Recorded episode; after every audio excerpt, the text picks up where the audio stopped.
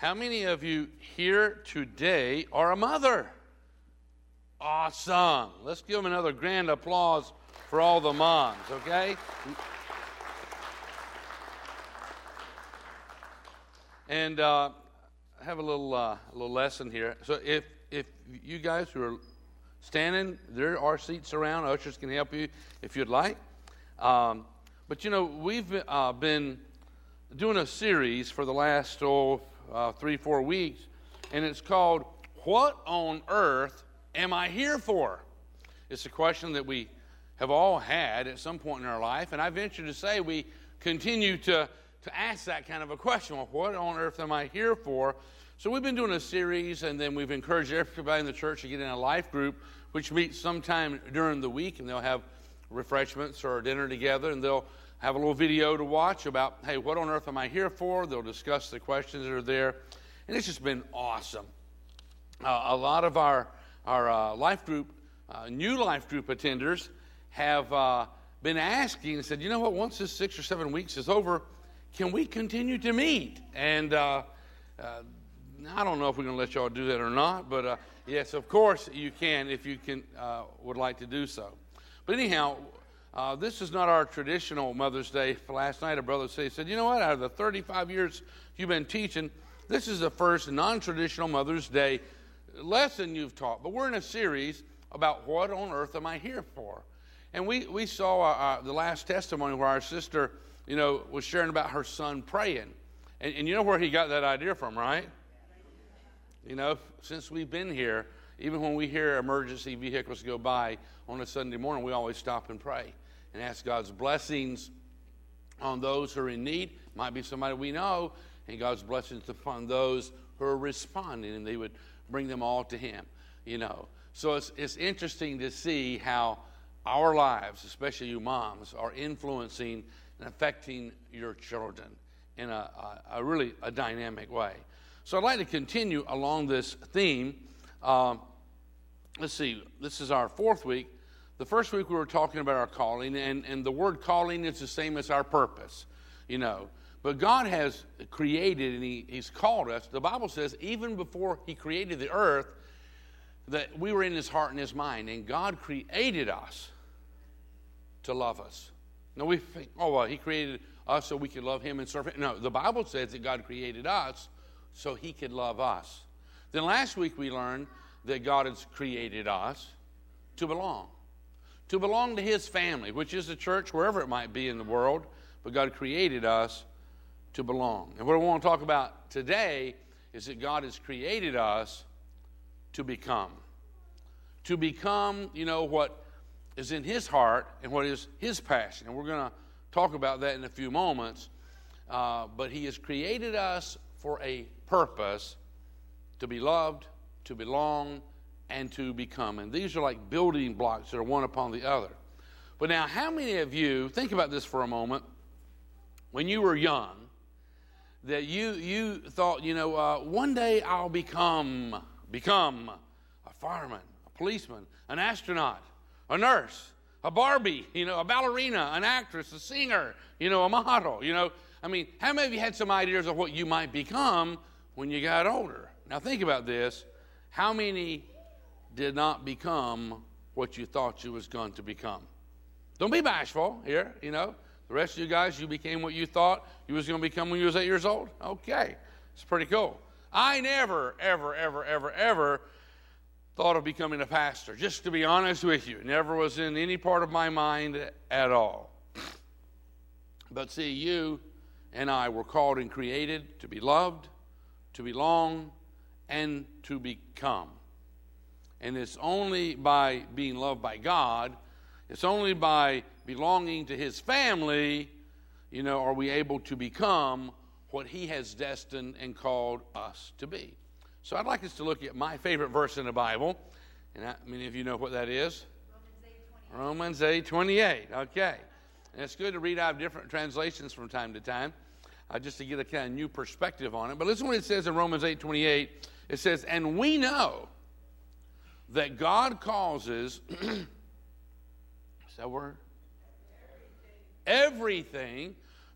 And we know that God causes everything to work together for uh, the good of those who love God. Now, he did not say here that everything that happens is good. He didn't say that. That's not it at all. He, he didn't say it's all good, but he says it all works together for good. And we know that God calls us everything to work together for the good of those who love God and are called according to his purpose for them. Called according to his purpose. And we know we've been called to be loved. God has called us and created us so he can love us. And he's called us and he's created us to belong to his family. And he's called us and he's created us to become. To become what? You say, you're talking about become, become what? Well, we're going to look at that in this next verse, Romans 8 29. And it says, For God knew his people, that's his family, in advance. But before the world was created, you was in his heart and his mind, and he knew everything about you. And it says, For God knew his people in advance. You know, I mean, you were God's idea. You were not an accident. I don't care who says that you were, it does not matter. You're not an accident. But you, he says right here, you were part of God's plan. For God knew his people in advance, and he chose them, talking about you and me, and read those next words with me, to become like his son. God chose us to become, to become like his son, Jesus. That's God's purpose and his plan for your life and for my life is that we become like his son. And that's our third calling in life is to become like Christ. For each and every one of us, that's what God wants from us all. He wants us to be godly. He wants us to be God-like. He wants us to be Christ-like. And that's the definition of Christian. Christ-like.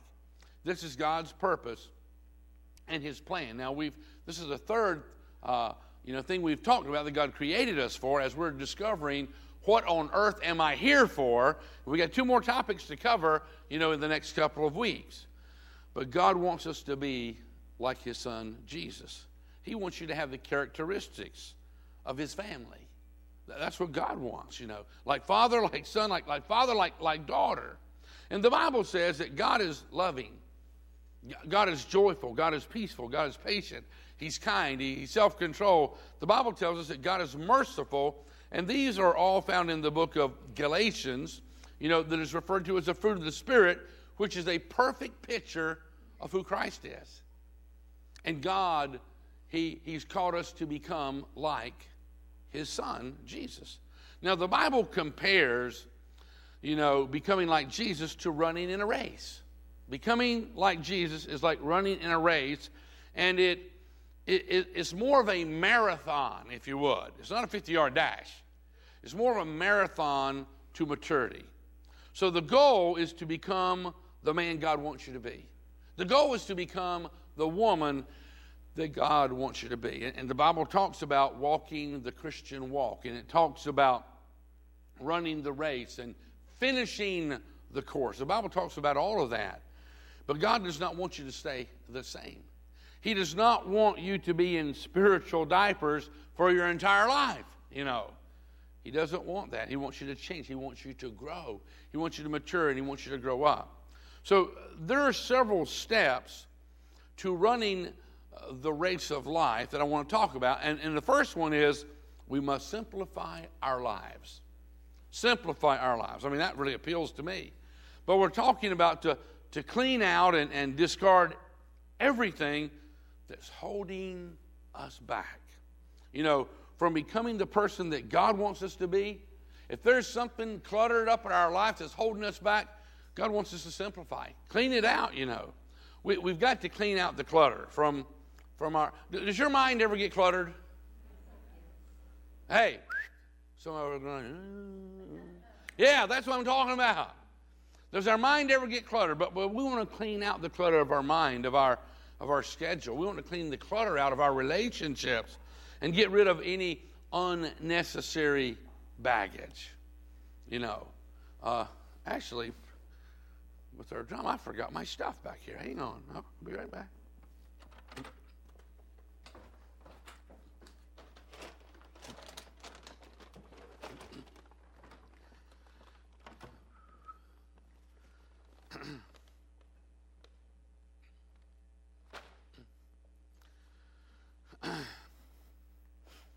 This is my parka, you know. I mean, boy, you can wear this thing in the wintertime. You know, if you're out in the woods, 20 below, and you'll be nice and toasty. Waterproof, you know. I mean, it's a, it's a great parka. Really think feels like it weighs about 20 pounds, though, you know. Anyhow, as we're talking about cleaning out the clutter and, and not carrying unnecessary baggage, how many of you have ever been in a race? A marathon of some kind? Are, are you going to wear a parka like this when you're running a race in the middle of July? You know, I mean, this thing is heavy. This thing will weigh you down, you know. And, and, and we don't want to do that. We, we want to run a, a marathon. And, and uh, you know, in the wintertime, we run when you're outside to dress in all these different layers, but you're not wearing all those layers when you're running in a, a marathon. Marathon runners, they, they strip down, you know, to the bare essentials. I'm talking about wearing just a thin t shirt, pair of shorts, you know, the lightest weight, good quality running shoes that they can find, you know. We don't want to be carrying a lot of extra weight, a lot of extra baggage through life, you know, distractions, all these things that are distracting and diverting us, and detours and dead ends and, and time wasters. We need to get rid of this clutter, simplify our lives. And, and this is what Hebrews chapter 12 is talking about. It says, Let us strip off every weight. Uh, that's talking about the bulky, the heavy stuff. But now, let me just uh, kind of uh, lo- load up my pockets here for a second. You're actually not seeing me do this, you know. Okay.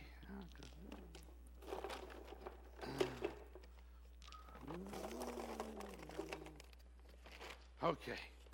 Now I'm ready to run the race. Oh, man.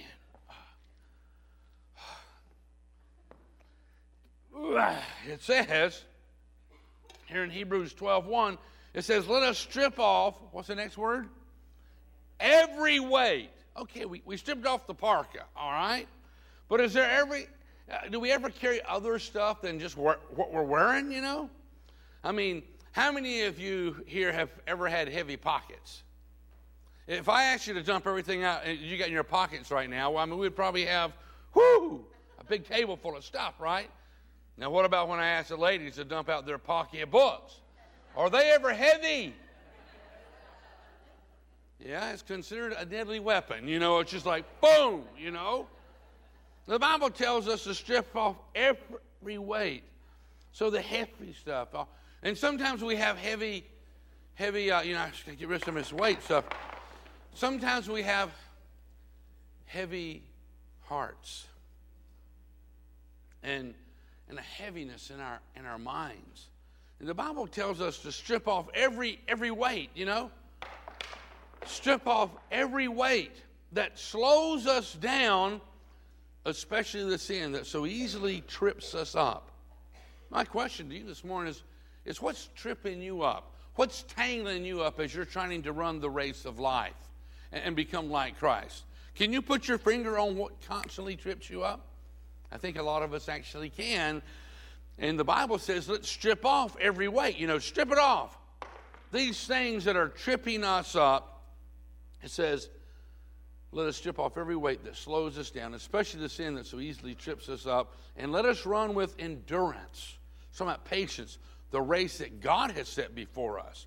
Not a race that someone else has set before us, but, but the race, you know, that, that God has chosen for you and I to run.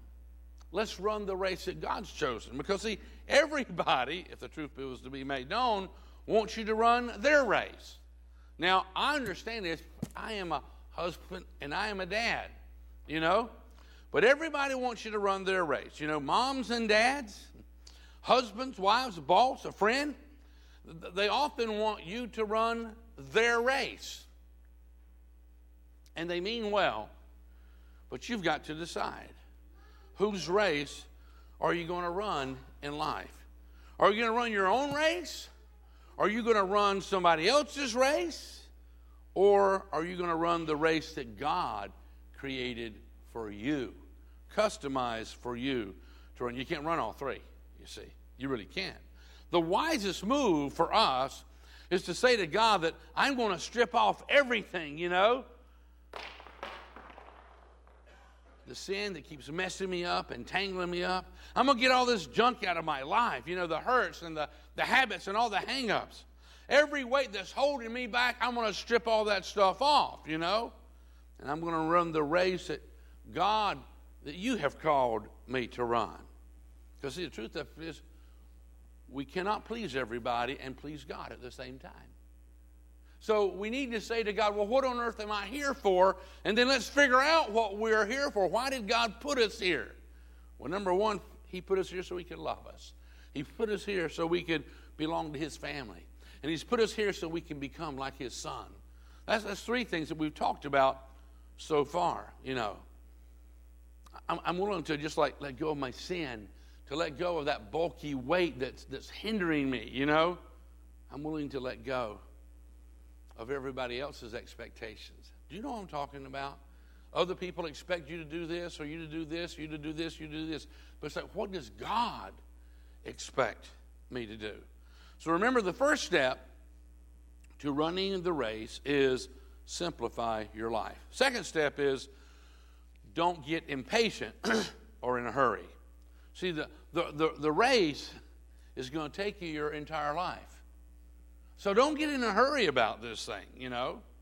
It's not going to take a week or a month or a year, but this is a lifetime plan. This is a marathon, see, not a 50 yard dash. And, and one thing I've learned about guys, uh, a fellow sent me uh, awesome uh, email this past week and telling me about a race that he was in, and I could see every every every movement that they were making there. But they the people who win or in the high finishing line, they've learned to pace themselves. They don't when the whistle goes off, they don't just run with everything they've got. They pace themselves, see. And that's what we've got to do. When you first become a Christian, you start growing really fast. And you think about this for a moment, like the babies do in, in their early months, you know. And the first year, a baby doubles its size in the first year. Aren't you glad we don't keep doubling our size every year after that? You know, we want to grow spiritually, but slow growth is, is the best kind of growth. You know, God's not in a hurry. You and I very well may be in a hurry, you know, to, to become, but God's not in a, a hurry. It's just like, you know, when, when God uh, wants to make a mushroom, did you know a mushroom can, from start to finish, it can take six hours? I don't know if you ever see some little misty rain, you look out the next one, it's like, where all those mushrooms come from? You know, a mushroom can grow in six hours. But to create that majestic oak tree, a mature oak tree, 60 years. Think about this for a moment, you know. What do you want to be like? That that six hour mushroom, just a whoo here and, and then gone? Or would you rather be more like that majestic oak, deeply rooted and, and strong? Now, I can show you how to become a man of God, and, and I can teach you, ladies, how to become, based on what the Bible says, how to become a woman of God, but I can't teach you how to do it quickly. It takes patience, you see, and, and it's going to take a lifetime. So, you know, I wasn't really all that good when I was in school at spelling and stuff like that. So I need you to help me spell the word maturity. Can anybody help me spell that word? Y'all didn't do too good at spelling either, did you? I, ah, let me make a shot at it. The way you spell maturity it starts with a T, I, M, E. It takes time to bring about maturity physically and spiritually, it takes time. Champions, those who win, learn to pace themselves. They're not in a hurry, you see. Hebrews chapter 12, verse 1, it says, Let us strip off every weight, you know? Okay, there's more. Strip off every weight that slows us down, especially this thing that so easily trips us up, and let us run with endurance, so my patience, the race that God has set before us. Uh, you remember every week I give you a little connections card? As you're, you're leafing. And uh, it, it's just a little, it's just a little step. And I, I only ask you to do it for a week. Whatever it says on that little connections card every week. And, and those are just little baby steps. But in a year's time, 52 weeks out of the year, 52 little connections cards, if you choose to check it off and go, yeah, I'm going to try this for a week, you know, that brings about maturity. All these little steps bring about maturity. Isaiah chapter 28, verse 10 says, He tells us everything over and over. God does. He tells us everything over and over. One line at a time, one line at a time, a little here and a little there. King James Bible says precept upon precept, line upon line, here a little, there a little. It's a process. God is not in a hurry for you to become like His Son. He's not in a hurry for you to be mature, but He wants you to keep growing. It's what He wants. Here's another step to running the race of life spend time focusing on Jesus every day. Spend some time, you know, because whoever you spend time with is who you're going to become, become that word, become like. Whoever you spend time with is who you're going to become like. You hang out with people who have no ambition, you know, and you'll become like them and you'll have no ambition. You hang out with people who are critical and you'll become become like them and you'll become critical, you know. Now, if you spend, and, and, and, this is not an obsessive amount, I'm talking about how much time you need to spend with God. And you're thinking, oh, man, he's going to say 12, 14 hours a day? I got to spend. No, no, no. I'm talking about spending time with Jesus. I'm talking about five minutes, 10 minutes, maybe 15 minutes a day to start. That's not, that's not undoable, is it? You know? And then you'll become more and more like Him. I'm talking about a quiet time. You've heard the term quiet time? That's where you'll read the Bible for, let's just say, about five minutes. And, and, then you'll talk to God about stuff. You got any stuff to talk to God about? You know? Stuff that's in your heart, you know? I mean, like, God, here's the stuff I'm, I'm concerned about today. Lord, this, here's some stuff that's really stressing me out, Lord. Here's some stuff I'm worried about. Lord, I need your help. I'm, I'm talking about just a, a, a minute or two, and you could go, hey, God, here's my schedule. Would you help me kind of plan it out, you know? And, and, and then live up to what it's called quiet time. Oh, but before you get quiet, ask God this question. Say, God, is there anything you want to say to me? Think about that for, for a moment.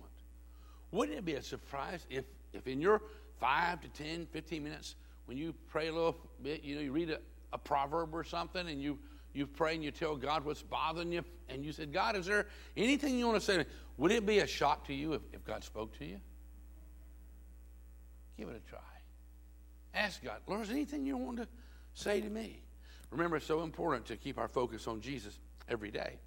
Well, let's go back to Hebrews chapter 12. Looking in verse 1, again, it says, And let us strip off every weight. You know, if you keep digging deep, you'll find something else, you know, that's still weighing me down. Let us strip off every weight that slows us down, especially the sin that so easily trips us up, and let us run with endurance. That's patience, the race that God has set before us. We do this by keeping our eyes where? On Jesus, the champion who initiates and perfects our faith. The King James Bible says, the author and finisher of our faith.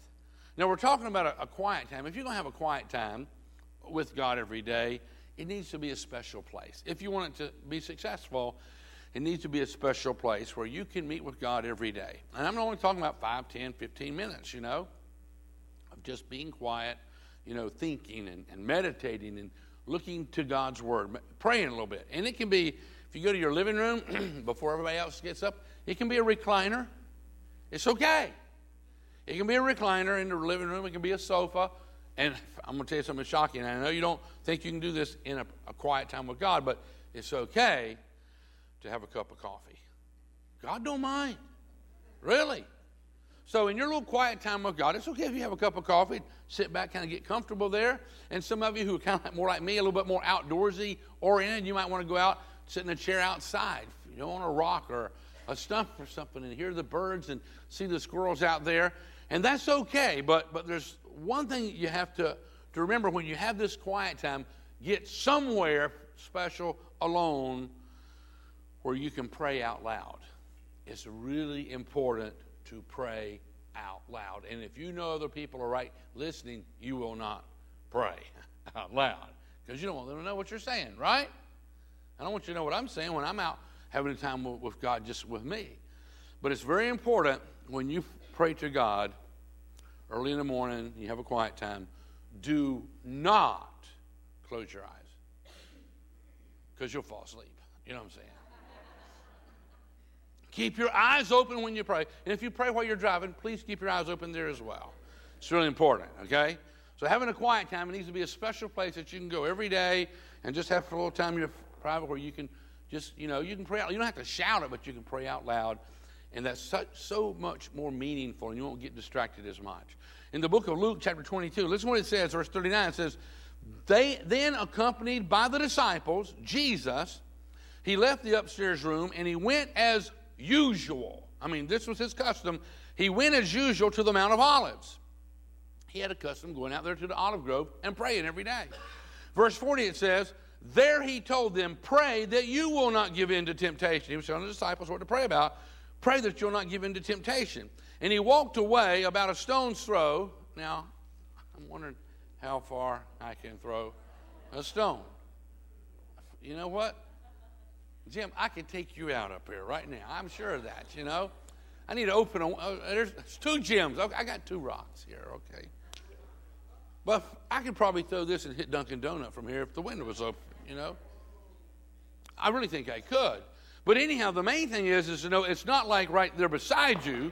You know, he says a stone's throw, not a stone's drop. So Jesus said here in uh, verse 40, he told them, Pray that you'll not give in to temptation. And then Jesus, he walked away about a stone's throw and he knelt down and prayed. So they couldn't hear what he was praying. And as a good example for you and I to follow is, is to have a place where we can pray out loud and not be inhibited because somebody else may be listening to our prayers. And the more st- time you spend with God in His Word, the more you're going to become like Jesus. That's just the truth of it. Now, in the Bible, it tells us that Moses, he spent time with God up on a mountain. And when he came back down, the Bible says he actually glowed. He had to put a veil on. He actually had to put a veil on. And I don't know if you understand this or not, but when you spend time with God, it affects your countenance. And we don't have time to go into all the scientific aspect of it, but I begin to read it scientifically, and it is a proven fact, and it explains all the, the, the chemistry of your body, how it affects, spending time with God affects you, and it does change your countenance. It's kind of amazing. But listen to what he says here in 2 Corinthians chapter 3, verse 18. It says, We Christians have no veil over our faces, and this all has to do with our faith. That, that there's nothing blocking us coming between us and God anymore like it was in those days, and we go straight to God. It says, But we Christians have no veil over our faces. We can be mirrors that brightly reflect the glory of the Lord. And as the Spirit of the Lord works within us, we, what's that word? We become more and more like Him. Hmm. As we spend time with Jesus, we become more and more like Him. We become like a mirror. We, we reflect Him to those who are in our sphere of influence. But th- this whole process, it, it's, a, it's a step at a time, though. See, this is a, it's a daily deal. It don't happen instantaneously, you know. Becoming implies it doesn't happen instantly. Now, how many of y'all are familiar with instant potatoes? It ain't like that at all. How many are familiar with instant coffee?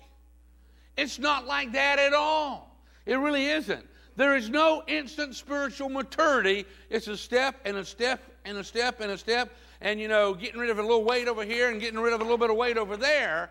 It's a process, and it'll take our entire life. Well, there's another step to running the race of life. When life gets hard, remember the reward. Don't forget the reward. If you forget the reward, it'll get really difficult. But when life gets hard, remember the reward because problems are part of the becoming process. Oh, problems are part of that becoming process. You know, uh, when difficulties come, and, and, and, difficulties come to all of us, do they not? Remember Romans 8 28. And it says, And we know that God, God causes everything, the good, the bad, and the ugly, God causes everything to work together for the good of those who love Him and are called according to His purpose. And His purpose is to love us. His purpose is that we belong to His family, and His purpose is that we become like His Son Jesus. So instead of saying, Why? You ever said that to God? Well, why? Why, Lord? We should be saying, What, Lord? What, Lord, do you want me to learn from this situation? Because we're given opportunities over and over again to become like his son. 1 Peter chapter 5, verse 10 says, After you suffer for a thousand years, is that what it says? I'm sorry? Oh, here, I found my place. Yeah. After you suffer for a short time, God, who gives all grace, will make everything right. That's a pretty good reward. When everything is made right, okay, we got to suffer for what? A short time. But see, when we go through something difficult, we think it's going to be forever. And we, we get discouraged, and discouragement is a choice. But he says that after you suffer for a short time, God, who gives all grace, will make everything right. He will make you strong and support you and keep you from falling. Romans 8 17 says, Since we are his children, we will share his treasures. For everything God gives to his son Christ is ours too. Now, God said that. This is his word. He's telling us all that he's given to his son Jesus, he gives to us too, is ours too. But if we're to share his glory, we must also share his suffering. Now, Jesus suffered the cross. Do you understand what the cross was for? The Bible tells us is take up your cross and follow me. And all that means is when you take up your cross, all that means is you're willing to deny yourself. That's what it means. Take up your cross means you're going to deny yourself what you want in life and do what God wants in life. Okay, another step to running the race of life is to gather a team to run with. There's an old African proverb that says, to run fast, run by yourself. But to run far, run with other people. Can you picture that? They motivate you and they inspire you. Can run a lot further when you're running with a group of people than you can if you're running alone. You can run fast by yourself, but not far. Hebrews chapter 10 24 says, Let us think of ways to motivate one another. Now, I like the way the King James Bible says it here. It says, Let us provoke one another. I mean, don't you just like? Uh, well, this is a verse I can really get my teeth into, man. Yeah, let's provoke some. But it didn't say provoke him to anger. It says, let us consider one another to provoke unto love. And this version says, let us think of ways to motivate or to provoke one another to acts of love and good works. It's talking about a team, you see here. And let us not neglect our meeting together, as some people do, but encourage one another especially now that you see the day of his return is drawing near. See, God never intended for us to do life alone. He really didn't. He intended us to run together. There's another step to running the race of life is to remember that God is cheering you on at every stage. And I must emphasize this every stage. You know, don't think that God only smiles at you when you cross the finish line. That's not true. Don't think God only smiles at you when you reach maturity or when you do everything right.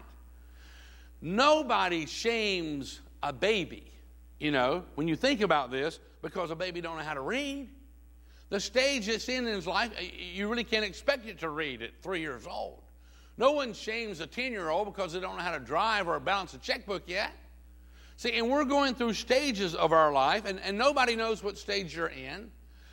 The Bible says comparing ourselves amongst ourselves is not wise. That peer pressure deal, I got to be like him. I got to be like her. No, you don't. You just got to be like Jesus, you see. I'm becoming more and more like Jesus every day. God is smiling at you and He's cheering you on at every stage of your life, even if you've not reached the stage that someone else you know has. He tells us here in Philippians 3:12, it says, and, and this is the, the Apostle Paul, who was awesome he says, I don't mean to say that I have already achieved these things. Do you hear what he said? He says, I've not arrived yet. I'm still becoming. He says, I don't mean to say that I've already achieved these things or that I've already reached perfection. I'm not saying that, but I keep working toward that day when I will finally be all that Christ Jesus saved me for and wants me to be, to become. Verse 13 says, I'm still not all I should be. Is anybody here all that you should be? You're a wise group of people this morning. Paul says, I'm still not all I should be, but I'm focusing all of my energies on this one thing. I'm forgetting the past. And that's good. Forget about all the dumb things that we have done in our past that's messed us up. Paul says, I'm, I'm still not all I should be, but I'm focused all my energies on this one thing, forgetting the past, and I'm looking forward to what lies ahead. Looking forward to what lies ahead. Looking forward, but, but, but not rushing it. You remember the song we listened to, like, slow down, enjoy the moments as our kids are growing up. How many of you recognize that your kids grew up way too fast? You know, it's like, slow down. Let's don't get in a hurry about this. But then he's telling us his heart and his passion for God. Verse 14, he says, I strain to reach the end of the race. You know, I got my chest out there. I'm trying to reach that finish line, you know. He says, I strain to reach the end of the race and receive the prize for which God, through Christ Jesus, is calling us up to heaven. See, I've not arrived, but I am still becoming. That's what Paul said. I've not arrived, but I'm still becoming more and more like Christ. Okay, there's another step to running the race of life, and it's to take every step with purpose, you know. Every step, because we really don't want to waste any more of our time and energy. I mean, and the older I get, the less energy I have. I don't know if you know what I'm talking about. Anybody know what I'm talking about?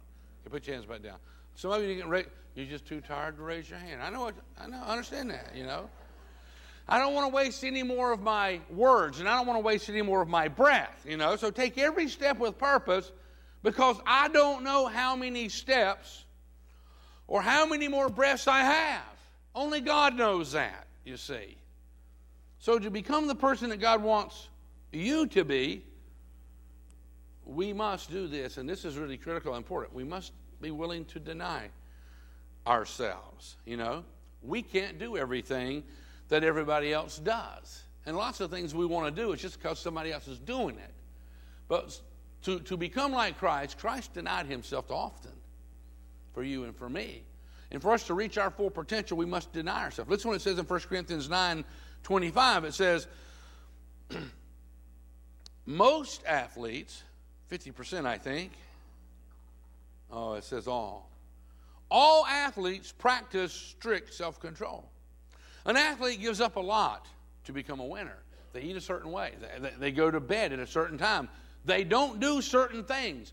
To, to, to really be a successful athlete, you deny yourself, don't you? If you want to win, if you want to reach, you know, your goal or bring home the goal in the Olympics, you know. But he says all athletes practice strict self-control. They do it to win a prize that will fade away. But we do it, we practice strict self control, and we deny ourselves for an eternal prize, for a reward, you see. Verse 26 says, So I run straight to the goal with purpose in every step. I've got purpose in every step. I don't want to waste a step or waste a breath anymore. I've got purpose in every step, and I'm not like a boxer who misses his punches. Someone a shadow boxer. You know, the guy comes out and he's like just punching at the air. Paul says, When I throw a punch, a demon falls, you know. I'm not wasting my time anymore. He says, I run straight to the goal with purpose in every step. I'm not like a boxer who misses his punches, you know. Now, we do get tired in running this marathon. In Hebrews 12 12, it says, Lift up your tired hands. You lift them up to God. And the Bible says when you pray, you can lift your hands up to God. and he says here, Lift up your hands then and strengthen your trembling knees. So when you feel like you just can't go any further, when you feel like you're out of energy, I mean, when you feel like you're out of gas, you know, ask God. Ask God for more strength. And you know what? He will absolutely give it to you. When you're going through hell, the pastor just said what I thought he said. I said it. When you're going through hell, think about this for a moment. When you are going through hell, what do you do? Keep going. Who wants to stop while you're in hell? Man, I'm going through hell. Well, keep going, man. Throw out some more weight. You know what I'm saying? All right, I'll get through here quicker. When you're going through hell, keep going. This is a race we're in. And it's not the speed, but it's the continuing, the keep moving forward. In, in Hebrews 12, 13, it says, keep walking on straight paths. Straight paths, not crooked paths. See, straight paths are, are less likely to, to trip you up and to cause you to stumble. Straight paths. Those, those shortcuts, the crooked paths, is where we're going to get in a heap of trouble, you know. It says, keep walking on straight paths so that your lame foot may not be disabled, but instead be healed. Now, we don't only at times have a lame physical ailment, a lame foot, but we have emotional limps. Did you know that? We have emotional limps and relational limps and spiritual limps and financial limps. You know what I'm talking about? And we just need to keep going. And he says he'll heal us, he'll restore us, stay on the straight path. All right, so we're, we're winding here to an end now. And, um, you know, the last step I want to talk to you about, about running the race of life, is to realize what I don't finish, God will. Listen to what it says Philippians chapter 1, verse 6. It says, I am sure that God, who began the good work within you, I'm sure that God, who began the good work in you, will continue his work until it is finally finished on the day, excuse me, when Christ, Jesus, comes back again. He's the author and the, um, the finisher. And what a day! What a day that will be when my Jesus I shall see when I look into his face, the one who saved me by his grace, when he takes me by the hand and leads me to that promised land. What a day, glorious day that will be. Oh man, what a day it's going to be. And we're on this journey. And God says He'll continue the work that He's begun in, in us until it is finally finished. Last scripture we're going to look at 1 John 3 2. And it says, Dear friends, we are already God's children, and we can't even imagine what we shall be like when Christ returns. But we do know that when He comes, we will all, we will be, what does that say? Like Him for we will see him as he really is. We're going to be like him. Okay, all right. You, you might have had some struggles in this race of life, all right? You've had struggles. We have all had struggles. You know, you, you might have stumbled in, in this race of life. Uh, we've all stumbled. You may have even been set on the, the side, you know, on the sidelines. We've all been set on the sidelines at times in our life. But you got to remember something your race is not over. Your race is not over yet. I'm telling you the truth. You are loved by God, and, and, and you belong to His family. And, and, His purpose and plan for your life is to become like His Son, Jesus. This, that's what it's all about here, you know. And and He is bringing about a change in you, you know. And, and it's never too late. And, and you are never too old, you know. And you're never too young, you know. Our race is not over. So, my question to you is Are you ready to start running? Are you ready to continue the run, the marathon? Or are you ready to, to, to start running again, put on those spiritual shoes? Or are you ready to, wow, I got rid of all my weight. It's easier to run without the weight. It genuinely is. And uh, I just want you to join me right now as, as we close. Just bow your heads with me. Father, I ask your blessings upon these men and these women who are in the same race I'm in. And Lord, we are slowly becoming more and more like Christ. Help us to have a meaningful, quiet times when we can just be with you for a few moments and read a passage or two and we can talk to you out loud. And Lord, where we can become more and more like you day by day by day. We thank you, Lord, that you are not upset with us, but you love us and you've got awesome plans for our life. You're helping us to understand what on earth we are here for. Thank you, Father. As our heads are bowed, I would ask you to join me in just a simple prayer uh, to reaffirm our faith in Christ. If you already know Him, would you reaffirm your faith in an awesome Savior? If you don't know Him, would you join us in this prayer and allow Christ to, to come into your life today, maybe for the first time? Could we pray out loud together? Dear Heavenly Father, I believe you love me. I believe you got great plans for my life. I do believe the best is yet to come. Thank you for sending your son. I believe he died in my place to wash my sins away so I can have a relationship with you. Forgive me for all my sins. I know I've missed the mark. And I receive your mercy right now. I receive your grace. Help me, oh God, to share your goodness with others. And thank you for what you're doing in me. In Jesus' name. Amen. Now, your little baby step that I give you every week for the last umpteen years Here's another little baby step. And it just simply says, and all I'm asking to do is this for this week. If you like it, you can continue for the rest of your life. But it says, I will ask myself often this week, WWJD. Does anybody know what that stands for? It's not we want jelly donuts, okay?